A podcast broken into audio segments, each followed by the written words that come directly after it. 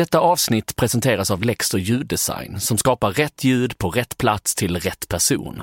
Läs mer om Lexter och deras tjänster på lexter.se.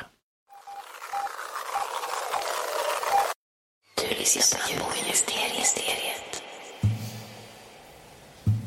Isa Popsum Zeebeldoob, Barco Tansy Bedinaflap. Herga Wasm, Flitzoka. Nebe. Whiff. Rocks. Gypsy.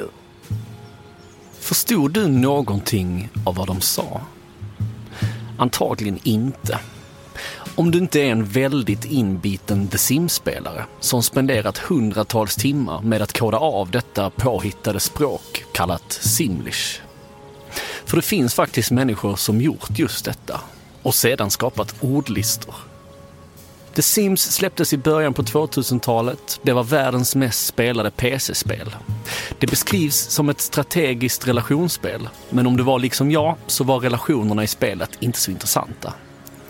Det var byggandet av hus och att designa inredningen som var det roliga. Jag antar nu att du inte är ett inbitet The Sims-fan. Att du inte pratar flytande simlish och att du då antagligen inte förstod vad de sa. Men du förstod antagligen ungefär vad det handlade om. Om de var glada, arga, ledsna, chockade eller skämtsamma. Du kanske till och med kan förstå vem som pratar med vem. Till exempel, vem pratar den här karaktären till? Vana Zirkala? Dan bija vola? Ciao bija vola? Jag är helt övertygad om att du vet vem han pratar till. Men jag tänkte vi tar det i slutet av avsnittet. The Sims säljs över hela världen. Och språket är detsamma. Oavsett om du spelar i Sverige, Kina, Peru eller Indien. Alla som spelar, oavsett modersmål, förstår vad karaktärerna menar. Under mina verksamma år som ljud och podcastproducent har jag redigerat tusentals timmar av samtal. Samtalen, de har handlat om i stort sett allt. Men oavsett samtalsämne så har jag alltid tyckt höra samma sak. Och jag tror att andra som jobbar med samtal, tal och konversationer kan hålla med mig. I människans tal så finns det musik. En typ av musik som vi medvetet och omedvetet använder när vi talar med andra människor. Jag har länge undrat om det finns forskning på detta. Finns det kanske någon som kan berätta mer om denna musik? Eller kanske böcker, poddar, filmer, vad som helst. Jag vill veta mer. Min nyfikenhet tog mig från laboratoriet för fonetik vid Stockholms universitet till virala trummisar, akustiska illusioner, språket mandarin och den universella musiken som finns i spädbarn. Jag heter Timmy Strandberg. Du lyssnar på Ljudministeriet.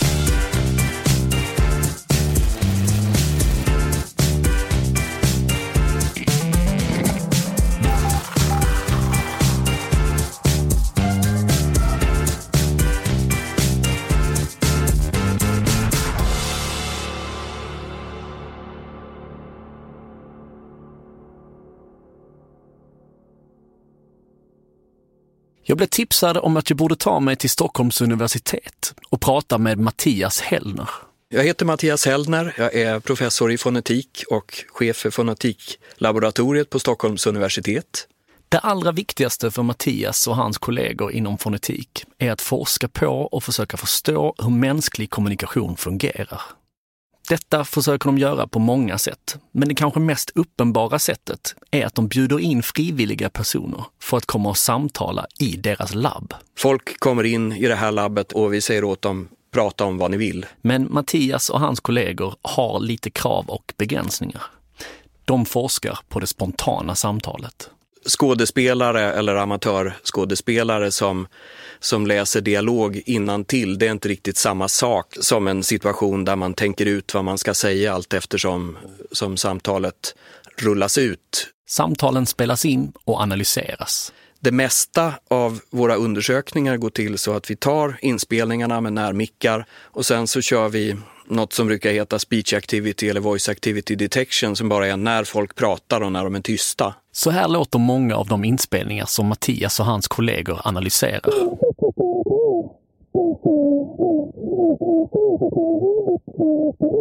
Det är ingenting kvar av själva eh, ordinnehållet i samtalet ofta när vi gör saker. Och så är det de, de här mönstren då, då, tal och tystnad ihop med hur grundtonen rör sig, hur dynamiken i röstkvalitetsaspekter, det är alla möjliga saker som kan liksom visualiseras som kurvor som går upp och ner egentligen. Och jag tycker det här är så intressant, för det är i just de här inspelningarna där vi inte hör orden. Men ändå få en aning om hur människan mår, om den är arg, glad, intresserad, om den informerar eller argumenterar. Och detta kan vi göra genom att bara höra ton, dynamik, tempo och rytm. Genom musik. Talet har ju olika musikaliska komponenter, kanske man kan kalla det. Det finns, det finns rytm. Exakt vad den är är kanske svårt att säga, men det har någonting att göra med avstånd mellan stavelser eller avstånd mellan vokaler. För det, vokalerna är de starkaste ljuden. Om man till exempel ska trumma i takt till tal, då blir det vokalbörjan ungefär som man prickar. Så det är en, det är en del av bitet i tal. Du kanske känner igen dig i att du är och tittar på en väldigt skicklig talare.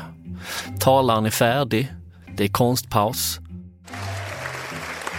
Och publiken vet exakt när den ska börja kollektivt applådera.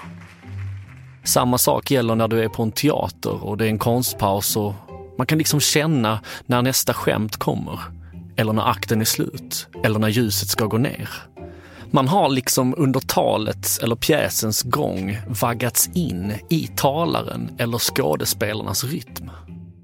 Någon som mycket väl vet om detta är den amerikanska manusförfattaren Aaron Sorkin som är känd för sina otroligt musikaliska dialoger.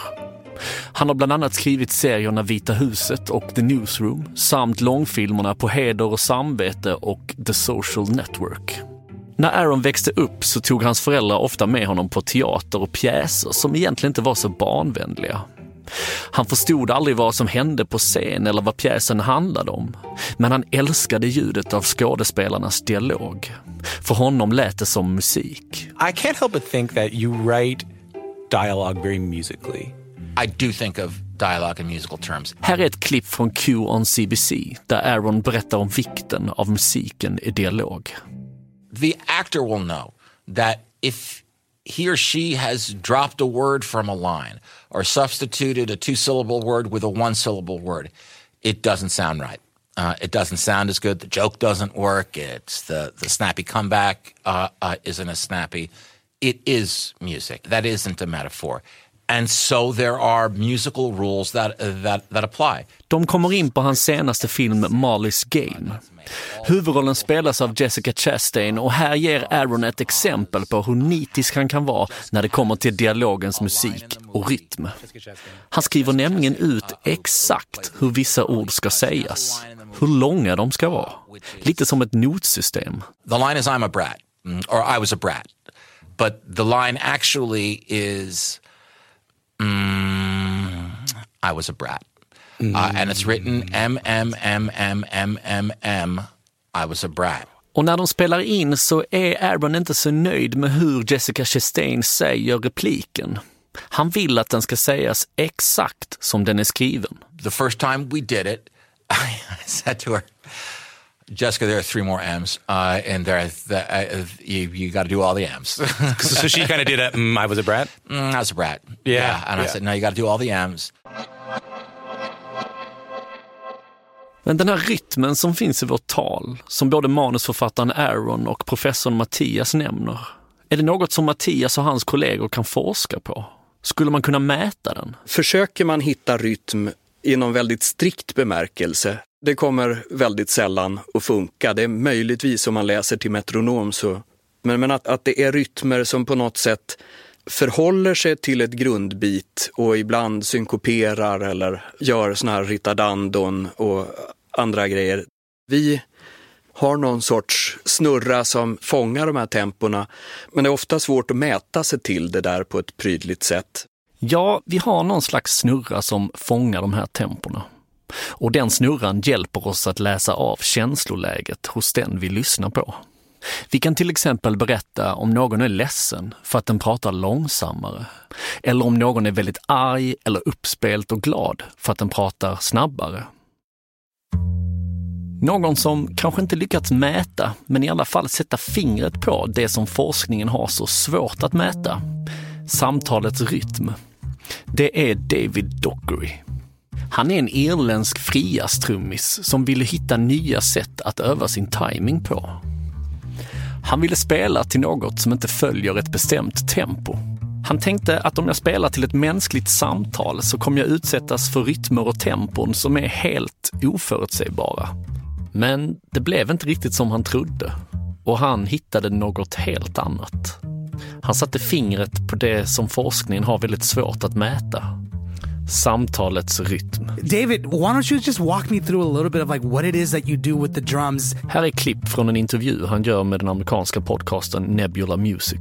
Yeah, so what I do is I take like um, I guess iconic scenes from like TV shows or movies or you know whatever cartoons. Han tar alltså kända filmscener och sen så spelar han trummor till skådespelarnas tal. Med detta har han blivit en viral sensation. Och ett av hans mest tittade klipp är när han spelar trummor till den första filmatiseringen av Kalle och chokladfabriken från 1971. Mr. Wonka, I am extraordinarily busy, sir. I just wanted to ask about the chocolate. Like compose almost like a drum score, so it kind of just emphasizes the rhythm of their words. Mr. Wonka, I am extraordinarily busy, sir. I just wanted to ask about the chocolate. Och David blev själv chockad. Hur naturligt det var att spela trummor till talet. Det var inte alls svårt. It's almost like it was just, I hate using the phrase, but like meant to be. The lifetime supply of chocolate for Charlie. Because I started doing it and I just found it like, it just kind of happened. Like I didn't really uh, like ever have to kind of like wonder if that part's going to work there or if that's going to work there. It just like, it, the beats kind of just came to me. When does he get it? He doesn't. Why not? Because he broke the rules. What rule? We didn't see any rules, did we, Charlie? Wrong, sir. Wrong.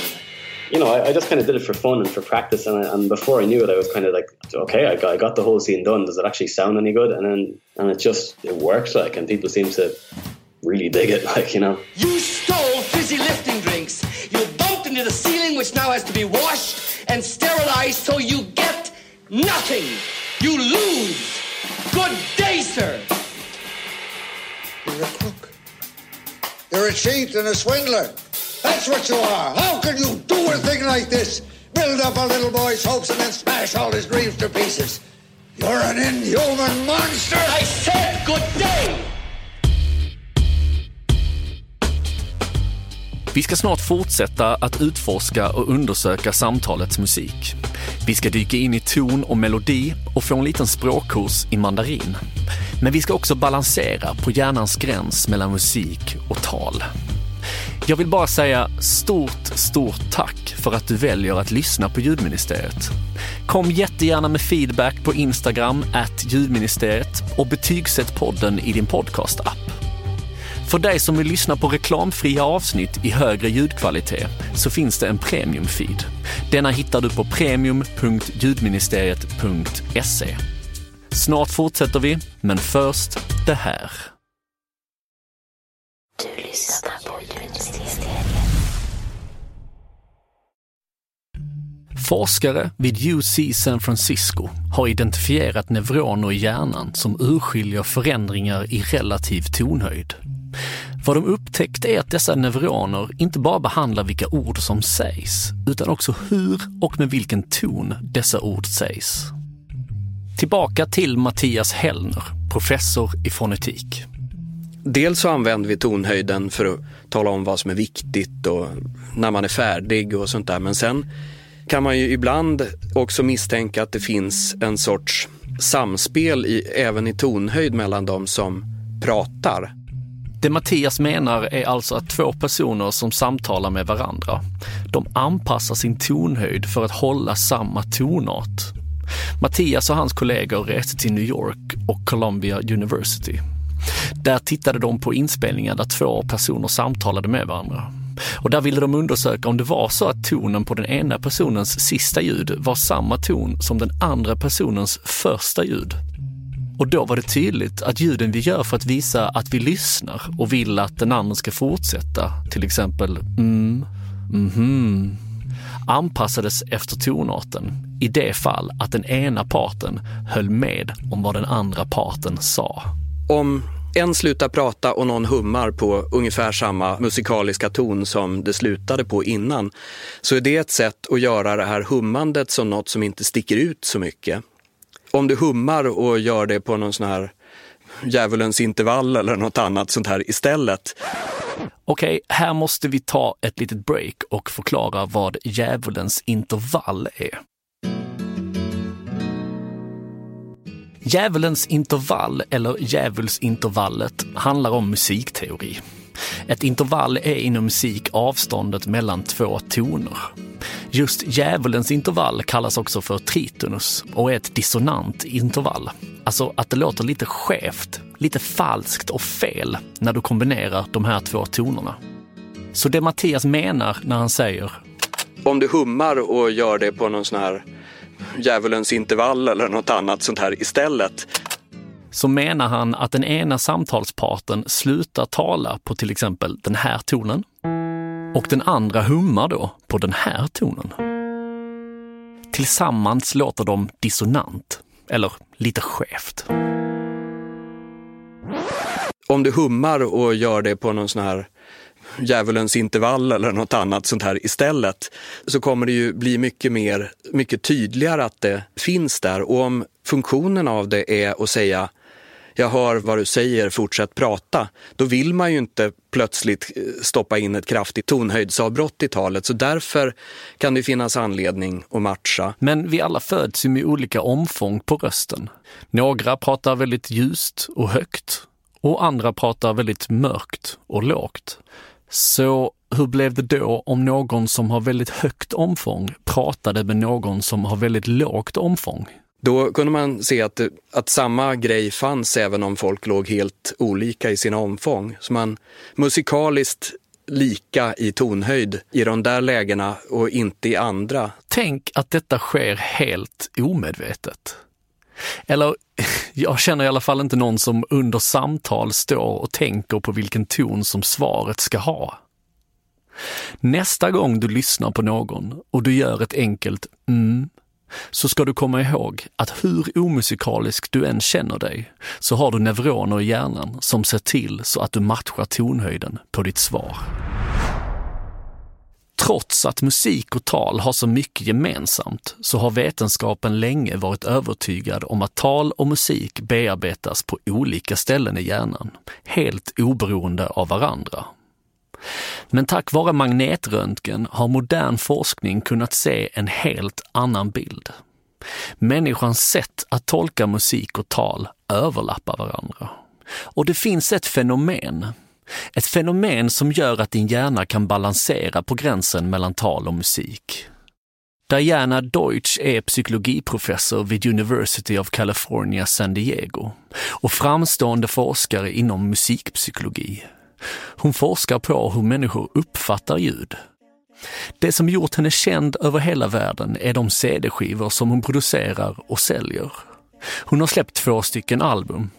Ett som heter Phantom Words and Other Curiosities och ett som heter Musical Illusions and Paradoxes. På dessa skivor kan man höra akustiska illusioner som Diana upptäckt. Illusioner som utforskar förhållandet mellan musik och tal. Och det var under produktionen av sin andra skiva som hon stötte på ett mycket intressant fenomen. När man redigerar och mixar ljud så händer det att man så kallat loopar vissa delar för att komma åt ett problem. Med det menas att man spelar samma fras om och om igen tills man kommit åt och fixat problemet. When you do post production, as, as you know, of, of, of speech, you loop things, loop things, loop things. Och det var när Diana loopade en viss fras som något speciellt hände. Ett fenomen som hon valde att kalla the speech to song illusion, eller tal till sångillusionen. I had this particular phrase on a loop and forgot about it. Här är ett klipp från den amerikanska podcasten Radiolab där Diana Deutsch själv berättar. It's a phrase that occurs at the beginning of the CD in which I say, the sounds as they appear to you are not, not only different from those that are really present, but they sometimes behave so strangely as to seem quite as to impossible. seem quite impossible. I had sometimes behaved so strangely looped. The sounds as they appear to you are not only different from those that are really present, but they sometimes behave so strangely, sometimes behave so strangely, Just those few words. sometimes behave so strangely, and forgot about it. sometimes behave so strangely, Diana lämnar studion där hon sitter och redigerar för att gå ut och göra en kopp te i köket. Under tiden så spelas denna loopen om och om igen. Men när hon sitter där och väntar på att vattnet ska koka så tänker hon, är det någon som sjunger? Eller vänta nu, det där är inte någon som sjunger. Det där är ju jag som pratar. But at this point, sometimes behave so it appeared to strangely, be sung rather than behave spoken. so strangely, sometimes behave Du hör fortfarande strangely. orden. Men nu är det som att de sjungs istället för att talas. They're sung words rather than spoken words. Och talet förvandlas till musik. Och när du en gång har hört det som musik så blir det omöjligt att höra det som tal igen. Sometimes behave so strangely, När vi hör samma inspelning igen så är det som att hon plötsligt bryter ut i sång mitt i meningen. the sounds as they appear to you are not only different from those that are really present, but they sometimes behave so strangely as to seem quite impossible. Jag har under tiden som jag producerat detta programmet hört den här frasen om och om igen. Och jag kan berätta att jag har producerat det i flera månader och jag kan fortfarande inte få den ohörd som musik. Det är som att ens hjärna har bestämt sig för att när talet en gång har varit musik så kan det aldrig bli talat igen. The sounds as they appear to you are not only different from those that are really present, but they sometimes behave so strangely as to seem quite impossible. Diana Deutsch förstod senare att hennes observation kan upplevas av de flesta, men inte alla. Så om du inte hör den så kallade sången, hör den så kallade sången, hör den så kallade sången, hör den så kallade sången, hör den så kallade sången. Diana Deutsch förstod senare att hennes observation kan upplevas av de flesta, men inte alla. Så om du inte hör den så kallade sången så är du en av få. Du lyssnar på. The speech to song illusion visar att gränsen mellan tal och musik är ytterst liten. Och när man tänker efter så är det en gräns som utnyttjas dagligen världen över för att påverka människors beslut och känslor. Vi hör den till exempel i amerikanska auktionssäljare, 141, präster och kanske det mest uppenbara, musiker som rappar. Det var rätt lustigt faktiskt. För ibland är det praktiskt Darwin att vara som en kaktus. Och just musiker och filosofer har länge menat att tal och musik är starkt knutna till varandra. Och det verkar ju rimligt. Både musik och tal styrs av ett regelverk. Ett regelverk som delar in element i kategorier och sekvenser. Små beståndsdelar sätts ihop till större delar, vilket i sin tur kan kombineras till oändligt många meningar, melodier, berättelser och kompositioner. Den ryska tonsättaren Modest Mussorgsky menade att tal och musik är så pass nära varandra att en kompositör skulle kunna återge och komponera ett samtal. Han sa, så snart jag hör tal, oavsett vem det är som talar, börjar min hjärna omedelbart utarbeta en musikalisk framställning av det. Och många menar att man kan höra ryskan i Mussorgskys kompositioner.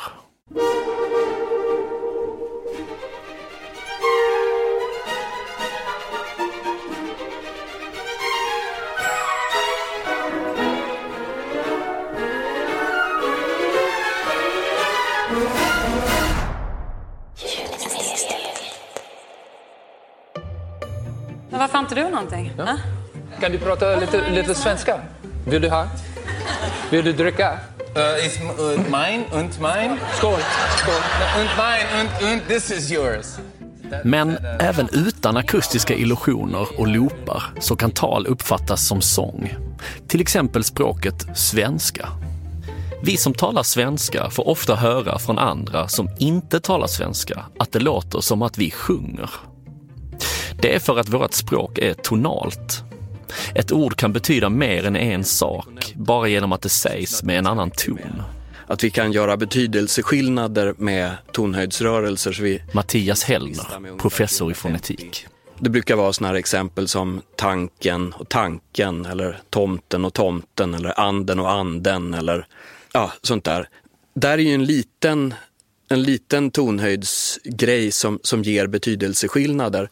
Det är inget ovanligt att ett språk är tonalt och de flesta av alla språk som talas är tonala. Ett av de mer avancerade tonala språken är mandarin som talas i Kina. Här kan en stavelse som till exempel ma, alltså ma, ha fyra olika betydelser. För oss som talar svenska så är inte det så svårt att greppa. Men det blir som tydligast när någon som talar ett icke-tonalt språk, till exempel engelska, ska lära sig ett tonalt språk. Lyssna till exempel på denna språklektionen som jag hittade. Listen to the four Chinese words which appear in display 1. They are presented in the traditional order of the four tones.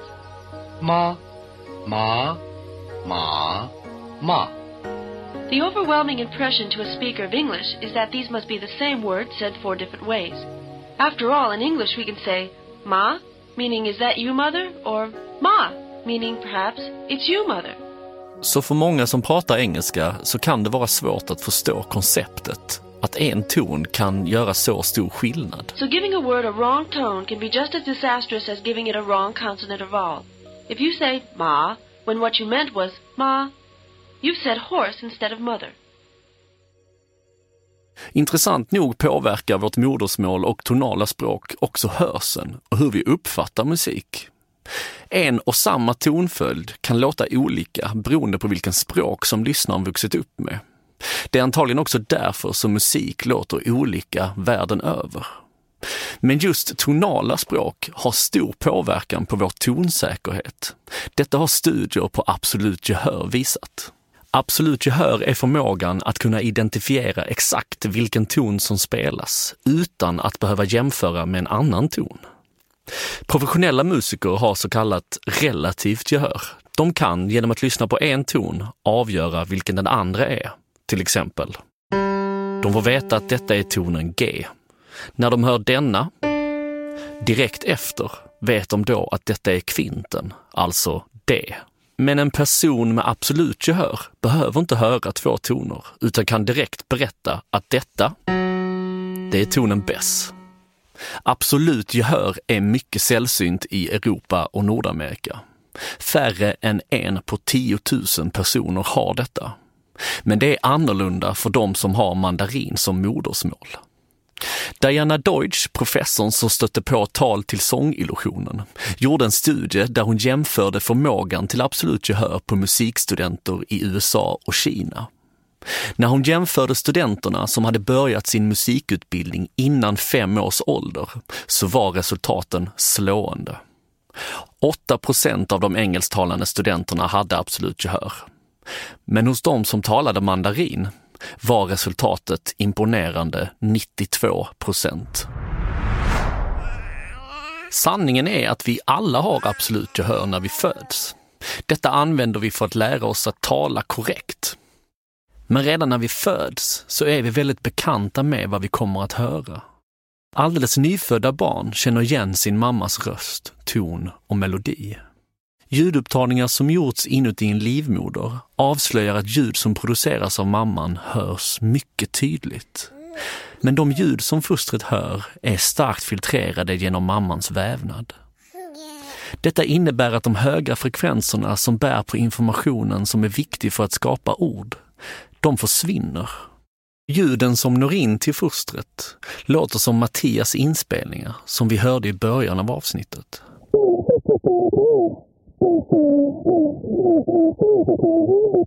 Det som finns kvar är de musikaliska egenskaperna. Ton, dynamik, tempo och rytm.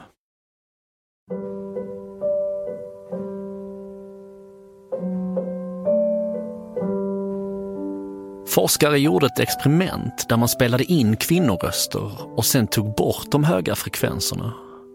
Då såg man att nyfödda barn föredrog sin mammas röst framför andras. Detta tyder på att barnet redan i livmodern lär sig sin mammas musik. Efter födseln är melodin också mycket viktig för kommunikationen med barnet. Föräldrar över hela världen använder överdrivna satsmelodier när de pratar med sina barn. Kommer du ihåg min fråga i början av avsnittet? Vem pratar den här karaktären till? Vana Zirkala, Dan Bija Vola, Shao Bija Vola. Jag antog att du skulle kunna svaret. För vi har ju alla varit barn. Och vi har ju alla hört andra vuxna tala till barn. Högt tonläge, stort omfång, långsamt tempo och korta meningar som upprepas. Barn kan inte förstå ord. Överdrifterna gör det lättare för barn att förstå vad vuxna menar och vill. Informationen finns inte i orden. Den finns i musiken. En slags universell musik som alla kan förstå oavsett språk. Någon som tittat närmare på detta är Anne Fernald. Hon är psykolog och forskar bland annat på barns språkutveckling vid Stanford University. Hon är övertygad om att det finns ett universellt språk i spädbarn. Ett språk som sträcker sig över kulturskillnader, nationsstater och förutsättningar. Och detta upptäckte hon på en mödravårdscentral i München i Tyskland. När föräldrarna inte längre hade kroppslig kontakt med sina barn, så oavsett språk var det som att de sjöng till sina barn. Jag kommer nu spela upp ett reportage från podcasten Radiolab. Där berättar Anne Fernald om hur hon upptäckte det universella språket hos spädbarn. Den fantastiska berättarrösten och tillika producenten bakom reportaget är Robert Krollich. And she got it into her head that there is a kind of deep universal music inside language. And she discovered it actually at a hospital. The Max Planck Institute in Munich has an obstetrics unit, which is very popular among expectant mothers. These mothers came from the wards of this German hospital, and so they were Turkish, they were Greek, they were Sicilian, they were the so called guest workers in the German society. Of course, I didn't understand a word of what they spoke. As soon as they put the baby down and no longer had the physical contact, bodily contact with the child, they started to sing almost in one language after another. Het boekje van de baby's. Dutch. I heard these. I, I heard them use these melodies. Russian. To reach to reach the child, to remain in touch with the baby. Yiddish. So the next day I brought my tape recorder. Och Anne tog sin bandspelare på en resa jorden runt och började spela in föräldrar när de pratade med sina spädbarn. Och det spelade ingen roll om föräldern talade ett tonalt språk eller ett icke-tonalt språk. Vart hon än åkte, vilket språk de än talade, så hörde hon samma melodier. We would ask the parents to show the baby they were happy. Good boy. Now you got it. Just using their voice. Show them you're happy with that. Das. अच्छा तेरी गाड़ी किधर है गाड़ी Qual o cavalo? É esse, pois. Esse é o cavalo. And what these things had in common was that the melody was a kind of a of a rise fall. Ma'am. Good girl. Good girl. You got it. Yeah. Good girl, sweetie. Så det spelade egentligen ingen roll vilka ord föräldrarna sa. Det handlade bara om den här melodin.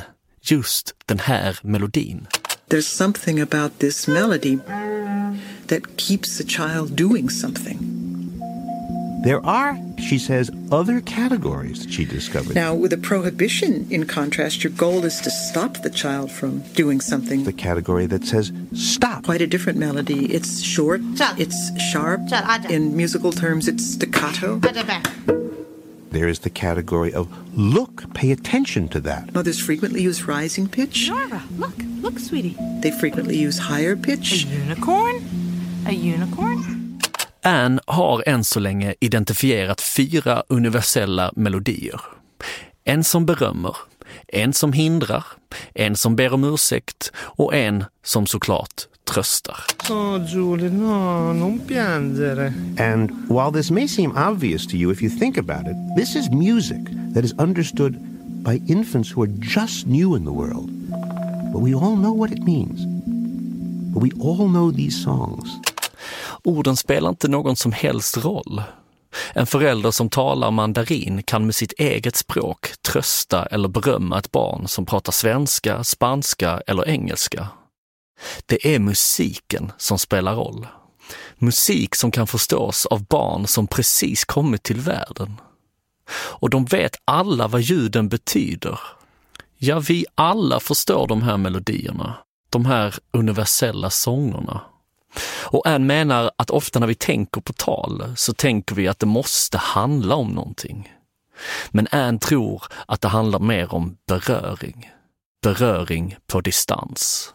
We're used to thinking of sounds as being about something. Speech is always about something. But it feels to me more like touch. Touch isn't about something. If you whack me on the arm in a sudden, sharp way, I'm going to be startled. Or a gentle touch has a different effect. And I think, you know, actually, sound is kind of touch at a, at a distance.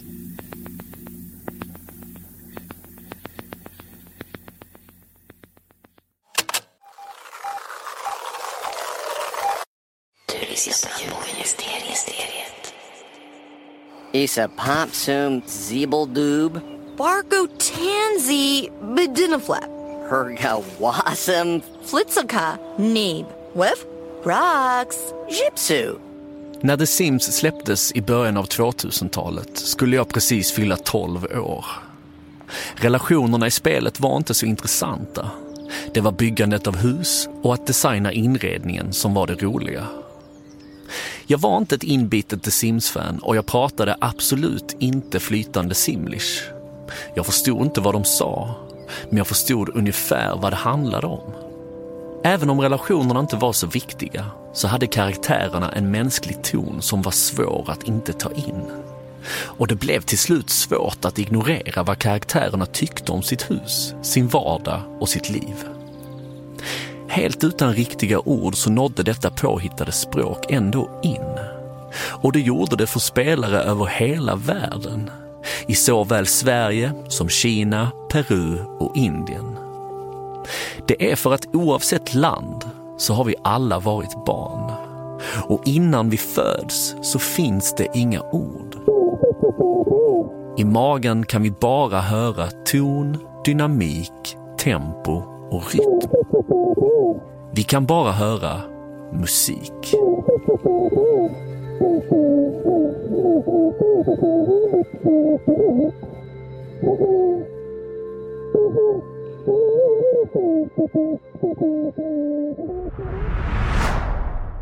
Stort tack för att du valde att lyssna på Ljudministeriet. Vill du fortsätta lyssna så sätt en prenumeration i din podcast-app. Då får du notis om när nya avsnitt släpps. Vill du lyssna på helt reklamfria avsnitt av Ljudministeriet och i högre ljudkvalitet? Då går du in på premium.ljudministeriet.se. Följ gärna Ljudministeriet på Instagram, kom med tips, tankar och förslag. Stort tack till alla partners, Acast, Soundly och All Ears. Jag heter Timmy Strandberg och du, du har lyssnat på Ljudministeriet.